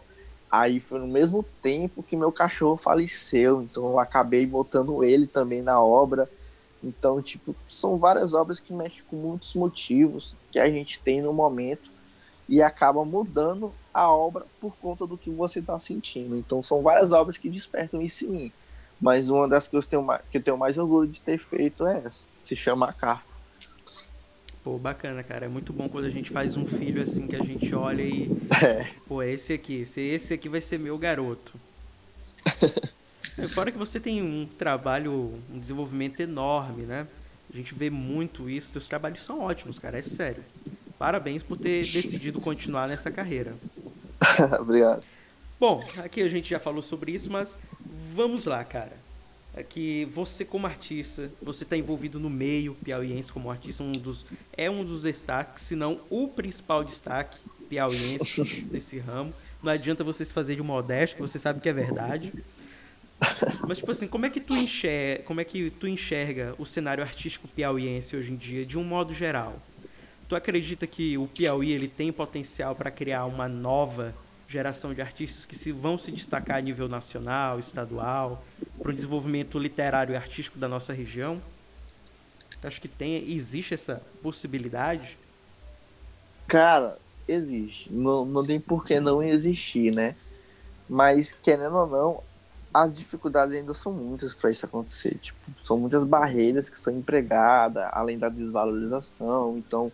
São muitas dificuldades que a gente enfrenta para conseguir alguma coisa, na verdade, né, cara? Eu sei disso por conta de vários amigos que eu tenho, que são artistas também, e não tem o mesmo, tipo, não tem algumas conquistas que eu conquistei e sei que eles têm muito mais capacidade do que eu para conquistar, muito mais técnica. Então, às vezes a gente fica meio chateado com isso, né, cara? Tipo assim, a gente vê que a pessoa tem tudo para conseguir, e não consegue, não tem oportunidade. Então, querendo ou não, aqui em Teresina também ainda tem aquela parte elitista, tá ligado? Das galerias, de prestigiar pessoas pelo nome. Acontece muito aqui em Teresina. Quando a gente começa a conhecer a arte aqui, a gente começa a ficar por dentro do que acontece, entendeu? Então, são mesmo, eu acho que o que tá faltando aqui é as oportunidades para quem tá começando ou para quem ainda não tem um nome consolidado, entendeu? São coisas, assim, que ajudariam muito, cara. A gente tem muita gente, tem uma galera muito boa, muita gente que tem muita técnica, que tem muita garra pra vencer, mas realmente falta, às vezes, isso, uma oportunidade que se passa ou algo do tipo. Eu acho que se a gente tivesse um apoio bem legal, seria bem diferente, a gente seria bem mais visto em relação à cultura, à arte aqui em Teresina. E acho que, tipo, quando a gente relaciona isso com o nível nacional, a gente acaba perdendo muito, né? Porque se a gente não tem nenhum apoio aqui dentro da nossa própria cidade, da nossa própria região, como é que a gente vai conseguir, tipo, desbranjar esse nosso país aí que é o Brasil? Então fica bem complicado e acaba que o mérito fica todo por conta do artista, entendeu? Tipo assim, se ele não for pra cima com as garras em unhas, não tem condição, não tem como. Se ele não, tipo, procurar curso, procurar pessoas que lhe apoiam, procurar fora da cidade, não vai ter como de jeito nenhum. Eu falo isso por mim, porque eu já pensei para São Paulo, porque eu percebi que lá, quando eu visitei lá a Belas Artes, eu vi que, tipo, lá tem uma oportunidade mais vasta, né? São vários editais que são divulgados, são várias as pessoas que apoiam, que valorizam o trabalho artístico. É muito diferente daqui em Teresina, onde você, tipo, vai pôr um preço em um trabalho seu e a pessoa desvaloriza, fala que não vale aquilo. Então é bem complicado, entendeu? Eu entendo, cara. Eu entendo o teu ponto, porque... assim, as faltas de oportunidade, elas não se dão não apenas por incentivo do governo, né? Da prefeitura, sim, do estado. Aqui, principalmente na nossa região, isso é muito escasso. Eu acho que a oportunidade para a exposição que a gente tem nesses meios é só a Casa da Cultura, que agora está fechada devido à quarentena, mas que antes tinha dias específicos da semana que você poderia expor o teu trabalho como artista. Você ia lá, né, fazia um cadastro e colocava lá o que você queria expor para quem visitasse poder conhecer. Mas só na Casa da Cultura. Eu nunca vi isso em nenhum outro lugar em que desse oportunidade para artistas. Aqui a gente tinha o Salve Rainha e o Rock Go, mas eram eventos, como é que eu posso dizer, na linguagem mesmo comum, eventos privados, vamos dizer assim, porque eram pessoas físicas mesmo, normais, que iam, tomavam a frente e decidiam fazer o evento. E aí, se a Secretaria da Cultura quisesse ajudar em algo ou não, aí eles decidiam se iam ajudar. Aqui em Teresina, não sei se você conhece, mas eu gosto muito do trabalho e gosto muito também da forma dele, que é o Ítalo Lima. Não sei, o Ítalo Lima Poesias. Sim, conheço, sim. E o cara, como é que ele fez para divulgar o trabalho dele? Ele percebeu, acho que ele se tocou, né, que aqui você não poderia contar nem com pessoas que possam te patrocinar de forma privada, né? Que seriam empresários, investidores, nem com o Estado. E aí o cara teve a ideia de, vou fazer uma feira aqui na calçada da minha casa, vou desenhar uns Sim. quadros, vou colocar meus livretos, e aí quem estiver passando eu vou apresentando, vou convidar meus amigos. Isso é uma forma ótima, né, do artista ele começar a divulgar o seu trabalho. Eu acredito que se a gente fizer mais feiras independentes como essa, inclusive eu tenho muitas ideias e planos para estar trabalhando nesse meio aqui no Piauí, né? E principalmente aqui em Teresina, que é onde eu moro, se a gente começar a implementar esse tipo de atividade, não esperando do governo, não esperando um empresário, mas a galera se reunindo para todo mundo poder se ajudar, para todo mundo poder divulgar os seus trabalhos, cara, a galera daqui tem um potencial muito grande. A galera daqui vai muito longe, né? A gente vê em todo e qualquer lugar, piauiense onde chega ele é destaque. Eu ainda não vi uma pessoa...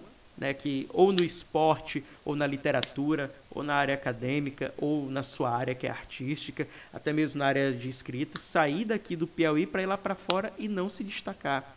A gente tem muito isso, mas tem muito pouco incentivo. Inclusive das próprias pessoas, né, com quem a gente convive, família, nossos pais, nossos tios, como você bem usou os exemplos, né, já chega assim, pô, tu quer viver disso mesmo? Tu realmente quer isso pra ti? Fazer tua arte e vender na praia? Mas eu acredito fielmente que vale a pena correr o risco. Por exemplo, quando eu tava lá na... isso é um pouco pessoal, né? Mas quando eu tava lá na face de lá, acho que foi 2016 ou foi 2017, eu não lembro, cara. Eu não lembro os anos. Eu sou péssimo com datas, mas enfim. Eu tenho uma amiga, né? Que é a Larissa até hoje. Inclusive, um abraço, Larissa. Eu sei que você vai ouvir esse podcast. Quem quiser conhecer o trabalho dela pode seguir aí também, @laralin, tá? Tem um trabalho incrível, desenhava muito bem. Eu vi o trabalho dela, cara. Eu vi o desenho dela e eu vi todo aquele potencial para ser explorado, né? Um potencial enorme. E aqui não tem né? Onde você possa ajudar a desenvolver o teu potencial, né? Foi um cara Sim. que foi na garra, mas tipo, para os outros que não têm a mesma visão que você tem, o espaço ele se torna um pouco menor, um pouco menos acirrado. Com certeza. E ainda, como eu realmente acreditei no potencial dela, né? Uma das coisas que eu fiz foi, eu comprei uma mesa digitalizadora para ela desenhar. Ela fez uns desenhos na época do Café Letras e Poesias. Mano, se tu vê os desenhos, a coisa mais linda do mundo. Então, Sim. eu acho que para os artistas, em geral, o que realmente falta, além de uma aceitação maior, é o incentivo. É o incentivo. Hoje eu estou aqui gravando esse podcast contigo porque uma pessoa me incentivou a investir no meu projeto de podcast, né? Ela veio, eu já gravava alguns episódios, né? Trocava ideia, ela veio, chegou, não, vou te dar um microfone. Eu achei que era brincadeira. Um dia chegou o microfone aqui na minha casa. Eu, o que é isso? Mas enfim, são experiências pelas quais a gente passa. E eu tenho certeza que você também teve essas experiências, né? Você quer compartilhar alguma com a galera? Cara, eu acho que, tipo, teve muita galera que me incentivou, que me motivou, né? A sempre estar buscando conhecimento pela arte e tal. Eu acho que, se eu for, tipo, contabilizar o tanto de pessoas que me ajudaram, que me incentivaram, eu vou ficar aqui o dia inteiro falando. Mas, tipo, eu já pensei muitas vezes em parar, porque, tipo, querendo ou não, uma hora a gente passa por um momento que a gente pensa que não vai dar certo, né? A gente pensa em desistir, em parar. E quando eu tive esses momentos, meus amigos, meus pais, sempre estavam do lado para falar assim, não, pô, essas coisas acontecem, cara. Tipo, sei lá, eu fiz um trabalho mal feito e fiquei desmotivado. E não, ele acontece, pô, faz de novo. Não tem por que parar, não tem por que você desistir por conta disso. Então, até mesmo meus pais, por mais que eu te fale que eles às vezes ficam falando, rapaz, é isso que tu quer. Mas quando, tipo, eu tô desmotivado, eu tô, tipo... lá no fundo do poço mesmo, são eles que vêm do meu lado e falam assim, é isso que tu escolheu, é isso que tu vai enfrentar, tem que ser forte para passar por coisas assim, porque se é isso que tu quer para tua vida, momentos assim vão surgir, não vão ser poucos. Então eles me ajudam a ser forte, a me manter firme, né? E tipo, a correr atrás das coisas, cara. Tipo assim, meus pais, eles são uns grandes incentivadores, por mais que eles sejam às vezes muito críticos nos meus trabalhos, às vezes são porra escutar eles falando que não vai dar dinheiro, que não vai ter uma vida boa, mas quando eu conquisto algo, eles são os primeiros a estarem comigo, a parabenizar. Quando eu fui para São Paulo, né, para fazer a prova da Belas Artes, tipo assim, por exemplo, numa hipótese de eu ter ficado por lá, eu ia ter que largar o curso aqui de arte visual, de educação física, né? Que eu tô já me formando praticamente. Mas em momento algum, meus pais falaram, tipo, não, ele não vai porque tem um curso aqui pra fazer.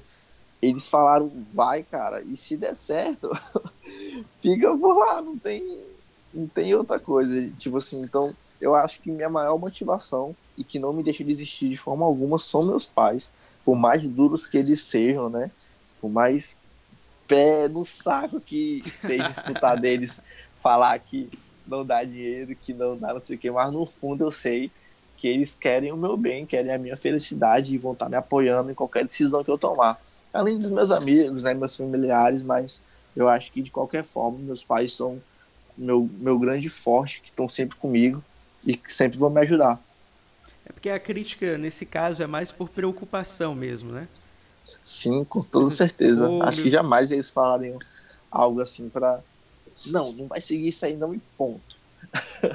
Acho que não, acho que é mais por eles já passarem por isso, né? Eles sabem como é complicado. Então, acho que é mais isso. É, cara, eu também acredito que seja preocupação de um pai, preocupação de uma mãe. Pô, esse menino vai ser artista, quer viver de... vender quadro, quer viver de arte.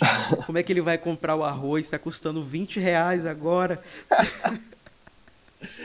É bem complicado. Ai, cara. Como a gente já falou anteriormente, mano, eu te considero um dos pioneiros, né? Tu foi um dos primeiros. Foi um dos, não. Tu foi o primeiro aqui em Teresina, aqui no Piauí, a abrir esse espaço, a abrir esse caminho, né? Essas comportas todas. Como é que tu se enxerga em relação a isso? Cara, eu não conhecia muita gente relacionada à arte, que vendia mesmo, né?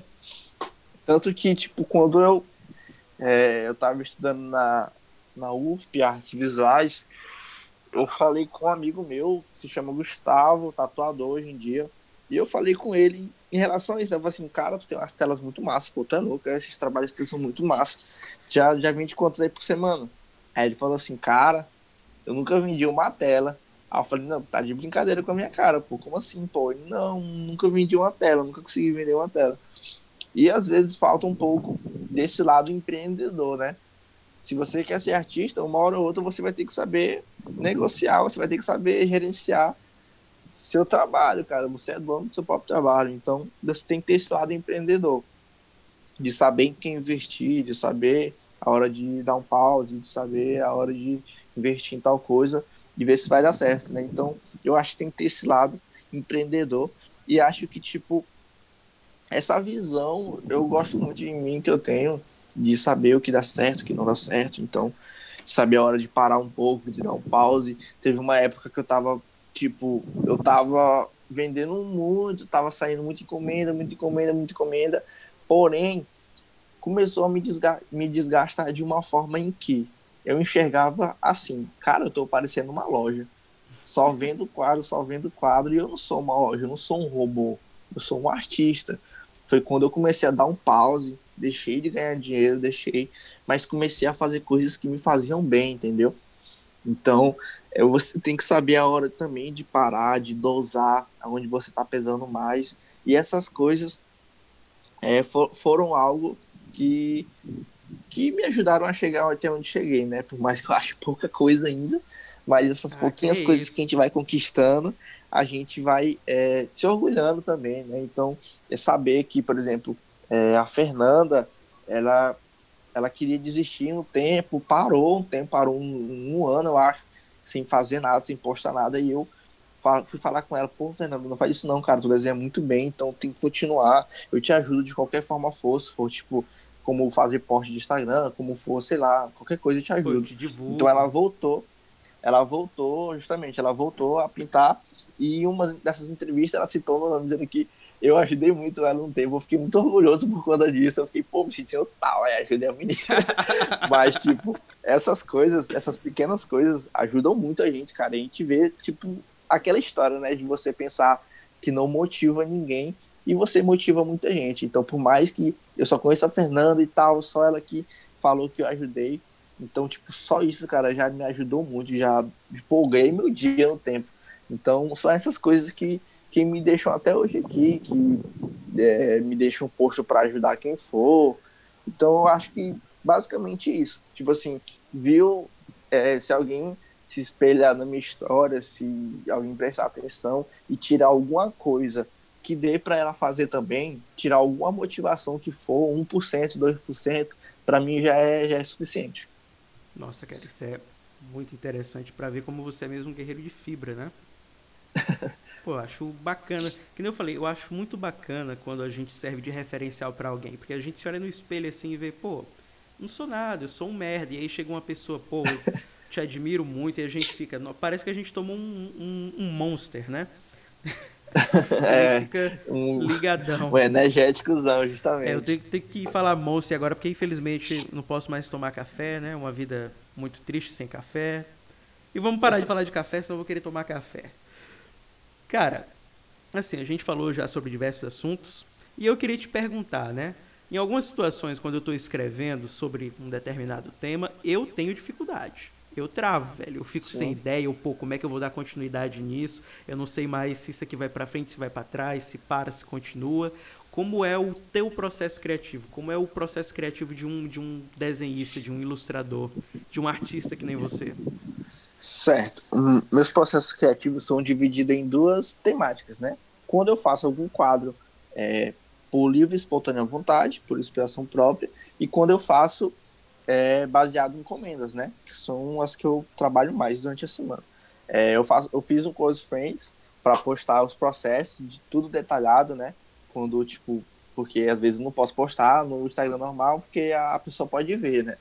Mas eu fico detalhando tudo, tipo, o processo de criação, até da construção da ideia, eu sempre pergunto como é a pessoa quer detalhadamente e vou construindo a partir das referências que a pessoa vai me mandando, se é por foto, se é por música, por ideia, por gostos. Então, esses trabalhos são feitos em aquarelas, certo? Técnica de aquarela, aquarela e nanquim. Então, são trabalhos bem de forma simplificada, bem simples de se compor. A pessoa me manda a ideia, me manda ou baseado em foto, ou numa ideia já existente, e eu construo ela. Se não for assim, a pessoa só me manda, por exemplo, não tô sem ideia, ou ele, tenho só isso aqui em mente, só um verso de uma música, e fica por conta própria. Aí é toda a busca de referência, toda a busca de como a música nasceu, ou até mesmo como a música importa para a pessoa, o que a pessoa sente, né, quando está escutando a música, ou um verso, ou lendo um verso. Então, tudo isso importa na construção, porque você vai fazer uma coisa que a pessoa não criou. Então, você vai criar uma coisa, e aquela coisa que você cria, aquela referência, aquele desenho, aquela arte, tem que ser algo referente ao que a pessoa sinta. Então, essa parte é um pouco bem complicada, bem delicada de construir. Agora, quando eu estou construindo algo para mim, algo referente a alguma coisa que eu quero expressar, ela sempre começa com leitura. Eu sempre leio alguma coisa, sempre procuro referências baseadas nos meus gostos ou o que eu quero expressar. Tipo, recentemente eu fiz um quadro que se chama Uns Vão e Outros Ficam. Essa arte surgiu de uma foto que eu achei na minha galeria. Então, tipo, pra tu ver, são coisas às vezes que a gente nem programa, cara. Aleatória. Eu vi a foto, caraca, pô, essa foto é do ano passado. Aí eu vi, poxa, muito legal. Eu falei, rapaz, eu acho que eu vou tentar fazer ela. Botei na minha cabeça que ia fazer. Usei como referência a foto de uma fotógrafa, Marina. Aí entrei em contato com ela, perguntei se poderia postar. Ela ficou honrada e tal, ficou muito feliz. E eu, com a concessão dela, né, com os direitos dela, fiz o quadro, terminei, finalizei. Fiz em acrílica numa tela e postei. Então, tipo, às vezes a minha construção pessoal, ela surge do nada, ou pode surgir, como eu falei da carta, ela pode surgir de um pensamento otimista, vou fazer isso e vou até o fim, até terminar. Como pode surgir de uma forma aleatória, eu vi uma foto, vou produzir. Então, eu acho que o artista, isso varia muito, tá ligado? Acho que é por isso que a gente tem esse o diferencial. Ela pode surgir de planos que você traça há meses, como pode surgir de uma hora para outra. E eu acho que isso é o diferencial de uma pessoa normal para um artista. Ou seja, já estejam cientes que artistas não são normais, tá, galera? Fica aí. Fica a dica. Você que quer entrar por essa veia que nós dois entramos, quer dizer, eu sou escritor, ele é ilustrador, mas já sabe... Artista não é normal. Cara, no meio desse processo criativo todo que você falou, já ocorreu de você começar um trabalho, começar a desenhar e olhar, não tá bom, vou começar de novo? Já começou, mas tipo, eu li em algum, não lembro aonde, acho que foi alguma entrevista, algum documentário que eu vi, que um cara falou assim: mano, se você começou, vai até o fim. Nem que não funcione, vai até o fim, não desiste. Porque tipo, se tu começa um projeto e desiste, tu pega um vício naquilo, tipo, tu vai começar outro e vai desistir também, entendeu? Então, às vezes quebra a didática, quebra tudo. Então, toda vez que eu, sei lá, tô fazendo, eu evito muito usar borracha. Então, se eu estou fazendo um projeto, um desenho, eu utilizo os traços que eu fiz, talvez um traço errado, possa se transformar num traço certo, dependendo da visão que você tem, entendeu? Talvez aquele traço errado, só você enxerga. Você vai moldando então, aquilo dali, né? Justamente, são construções que a gente tem como artista. A gente, querendo ou não, percebe essas coisas. Quem está de fora e vê só o resultado final... não sabe como foi a trajetória para chegar naquele resultado. Então, às vezes, a pessoa nem vai perceber isso. Quem vai perceber é você, que está na construção de tudo, entendeu? Então, isso realmente depende muito do artista, de como ele enxerga, de como ele utiliza as técnicas. Como eu falei, eu não gosto de utilizar borrachas, mas vai que tem pessoas com técnicas muito mais superiores que utilizam, sim, borrachas, porque fazem trabalhos hiperrealistas. Então, depende muito do que é a proposta do artista para aquela arte, para aquela obra. Nossa, cara, isso é muito verdade. Porque às vezes até no meio dos textos, quando eu estou fazendo umas crônicas, umas histórias, eu falei, não, mas por que ele está fazendo isso? Eu não estou fazendo de outra forma. Eu vou lá, faço uma alteração. Quando eu termino o texto, às vezes eu leio de novo e disse, não, ainda não está bom, vou reformulo. É uma labuta. A gente vai lapidando, né, cara? A gente vai procurando ali os pontos que merecem assim, uma outra perspectiva até ficar bom, cara. Pô, eu gostei muito de conhecer um pouco do teu processo criativo. Imagino que o Close Friends foi também para evitar plágio, né? Que a gente sabe que tem muitos plágios, plagiadores por aí. E agora, né, a gente já está chegando no finalzinho, mas antes de finalizar, eu queria te perguntar, o que é que tu diria para um artista que está começando hoje? Cara, bicho, eu acho que falaria para ele não parar de forma alguma. Não desistir. Por mais que surgissem impasses, dificuldades, eu acho que ainda, até hoje, a maior barreira é exatamente isso, cara. A pessoa desiste, tipo, toma outro rumo, tipo assim, vê que outro rumo é mais fácil, tipo, eu vou realmente estudar e ser um advogado, sei lá. Não menosprezando quem é, né? Mas eu acho que, tipo, porque querendo ou não, cara, viver da arte é difícil, mano. É muito difícil, cara. É realmente para quem mesmo tem um coração para aquilo, porque não é fácil, pô. A gente passa por muitas coisas. Às vezes coisas humilhantes, às vezes coisas constrangedoras. Tem essa questão da desvalorização, né? Porque às vezes tu vai fazer um cartão de crédito e na profissão tu tem que botar lá no final outros. Porque não tem ela lá no... Botar autônomo, né? Botar autônomo. Autônomo, porque não tem lá. Então, às vezes você passa por isso. Às vezes, uma das coisas que eu passo até hoje é a pessoa perguntar, sim, mas eu trabalho de verdade, qual é? Cara, isso é uma facada. É uma facada no meu coração, eu te juro. Dói, cara. Dói demais. Não tem coisa pior. Então, realmente, são coisas para quem tem coragem, como meu amigo falou. Realmente as coisas só acontecem para quem tem coragem, para quem vai buscar até o fim. Então é isso, cara, para quem tá começando agora, eu creio que não desistir, mano, acredita na sua arte, acredita no que você faz, e com certeza tem gente que admira você, tem gente que tá com você, que vai estar com você até o fim. Seja uma pessoa, sejam duas pessoas, você vai estar sempre com alguém que gosta do seu trabalho, que gosta do seu trampo. Então, acho que não desistir é a primeira barreira que você vai enfrentar. Enfrentando ela, o resto a gente dá um jeito. É aquilo que a gente falou, né? Não pare, cara. O importante é você não parar. Você é o seu empreendedor e é o artista. Então, você tem que dar seu jeito. Você não pode contar com o governo, você não pode contar com incentivo privado, você tem que contar com o teu talento e com o teu empenho. Só isso. Ah, mas não tem oportunidade na minha cidade, eu não consigo participar de exposição. Pô, faz tua própria exposição, velho. Pega uma barraquinha, enche de coisinhas, de exposição tua, de frase, de livreto, de foto, enche com seus desenhos, coloca ali no Parque da Cidadania, vai numa Puticabana e expõe de graça. O pessoal vai ver o teu trabalho e vai começar a se interessar por ele, mas tem que partir de você. Tem que partir de você não pode desistir. Tu falou disso aí, eu lembrei agora. Às vezes eu nem lembro das coisas que eu já fiz, pra ter ideia. Uma vez eu fui pro Festival de Inverno de Pedro II. Cara, é lindo demais, velho. Foi o primeiro festival que eu fui. Eu levei uma mala cheia de quadros. Aí não tem aquelas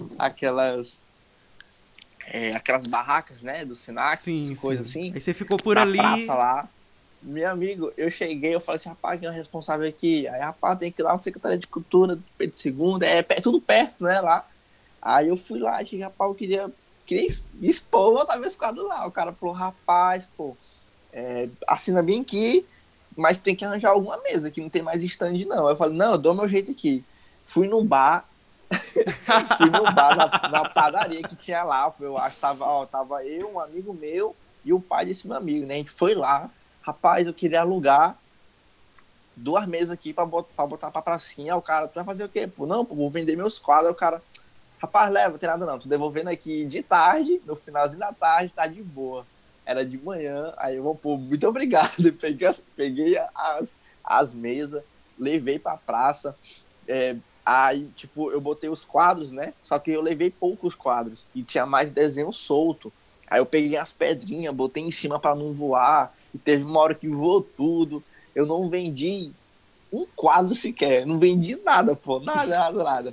Mas eu acho que só, tipo, só de eu ir atrás de tudo, de ter aquela garra pra continuar.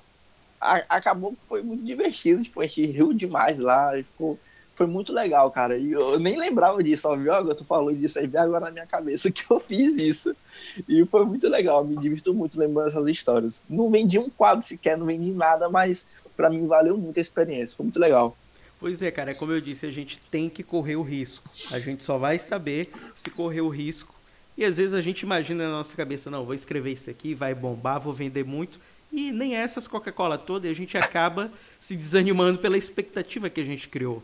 Mesmo assim, justamente. A gente não pode desistir. Então, para você que é artista, que está começando, ou você que já está aí há muito tempo, mas acha que não tem o engajamento, não tem o reconhecimento merecido, continua, cara, não para. Busca outras estratégias para divulgar o teu trabalho e, principalmente, empenho. Não adianta ter talento se não tem empenho, né? Eu acredito que o que eu mais absorvi aqui nisso do Weyler foi isso. Porque nota-se, né, que ele era talentoso desde criança. Mas o que se sobressaiu cada vez mais foi o empenho que ele teve em correr atrás, em fazer o talento dele ser reconhecido. Você pode até ficar meio tímido aí, mas essa é a visão que eu tenho de você, cara. Eu admiro muito. Valeu, cara. Eu admiro muito esse ponto de você. Fica à vontade agora, usa o espaço. Nós já estamos encerrando, você pode fazer suas considerações finais. Fica à vontade para divulgar as tuas redes, divulgar o teu trabalho, divulgar os teus amigos. O espaço é seu, meu amigo, a casa é sua. Certo. Primeiramente, Frank, queria agradecer, né, cara, por esse espaço, por esse convite, cara. Como eu te falei, nunca tinha gravado um podcast.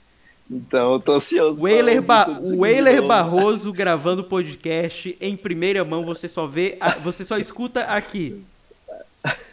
Pois é, fico muito feliz, tô ansioso já para ouvir isso aqui, mas de antemão, cara, queria agradecer esse espaço, a poder falar um pouco da minha história, das minhas vivências, das minhas histórias, né? Algumas engraçadas, outras minhas tristes, minhas bad. Mas... as bads da vida, meu Deus. Cura, Senhor, cura onde dói. Queria realmente agradecer a cada um que tem uma contribuição nisso. A galera sabe, quem me acompanha sabe muito bem de que eu tô falando, dos meus amigos artistas, de todo mundo que me apoiou e me apoia até hoje. Agradecer também para abrir espaço para divulgar também minhas redes sociais, que é o Desenismo. Em qualquer plataforma de rede social vai estar lá, só botar o Desenismo que você acha. Segue aí, galera, não perde tempo, já vai seguindo. Segue aí, galera. Você tá ouvindo esse podcast, você não tá fazendo nada, tá com o celular na mão, aproveita, minimiza, vai no Instagram, vai no Twitter e segue o cara, não perde tempo.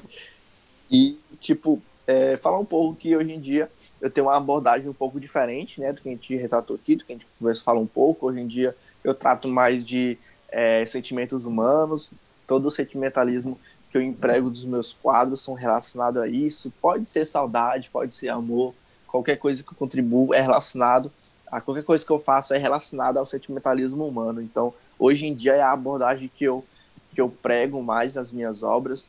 E eu sou muito feliz por ser um artista plástico. E hoje em dia eu me reconheço um artista. Antigamente, ano passado, eu acho que eu não me reconheceria um artista. Mas hoje eu acho que é isso que eu quero para minha vida. E é isso que eu vou lutar até o fim. Então, muito obrigado. E é isso. Ele assumiu, galera. Assumiu que é um artista. Ele não vai ser professor de educação física. Ele vai ser um artista. Os alunos dele, nenhum vai fazer atividade física. É tudo balé, aquelas coisas assim, tá ligado? Bem artista mesmo. Zoeira. Espero que vocês levem na brincadeira. E, cara, pra mim foi um prazer enorme te receber aqui, tá? Sempre considerei você um amigo. O espaço vai estar sempre aberto para te receber. Saiba que você é uma pessoa que eu admiro muito. E fica à vontade, cara. Sempre que você quiser dar um pulinho aqui, a gente faz uma rodinha de conversa, convida alguém. O espaço é seu, a casa é sua. Sérgio, muito obrigado mesmo, cara. Qualquer coisa, estamos aí. Sabe que pode contar comigo para tudo também. Ah, relaxa. Eu vou precisar de você para fazer uns quadros aí. Mas fique tranquilo. Então é isso, galera. Muito obrigado a todos vocês que deram aqui um pouco, 1h40 da vida de vocês que nunca mais irão voltar, ouvindo dois caras conversando sobre assuntos que vocês não entendem, mas que tentam compreender. A gente agradece bastante a atenção. Desde já agradeço a todos pela preferência na audiência. Nos ajudem aí a bater os 2.000 ouvintes, tá? E eu tenho um recado final também, cara. Eu não sei se você sabe, recentemente, semana passada, né? Eu lancei meu livro, que é Contos e Versos de um Escritor Amador, uma compilação dos meus melhores textos em PDF. E eu tive um bom número de vendas, né? Então vou aproveitar esse espaço aqui para avisar a todos que estão nos ouvindo e que nos seguem nas redes sociais. Inclusive eu vou enviar o PDF para você divulgar também lá nas suas redes. Como eu já tive um bom número de vendas, eu vou estar disponibilizando de graça para todo mundo. Então, muito obrigado. Show, muito massa. Perfeito, cara. Então, muito obrigado pela atenção de todos e até a próxima. Valeu. Aqui nós terminamos de gravar. E aí, cara?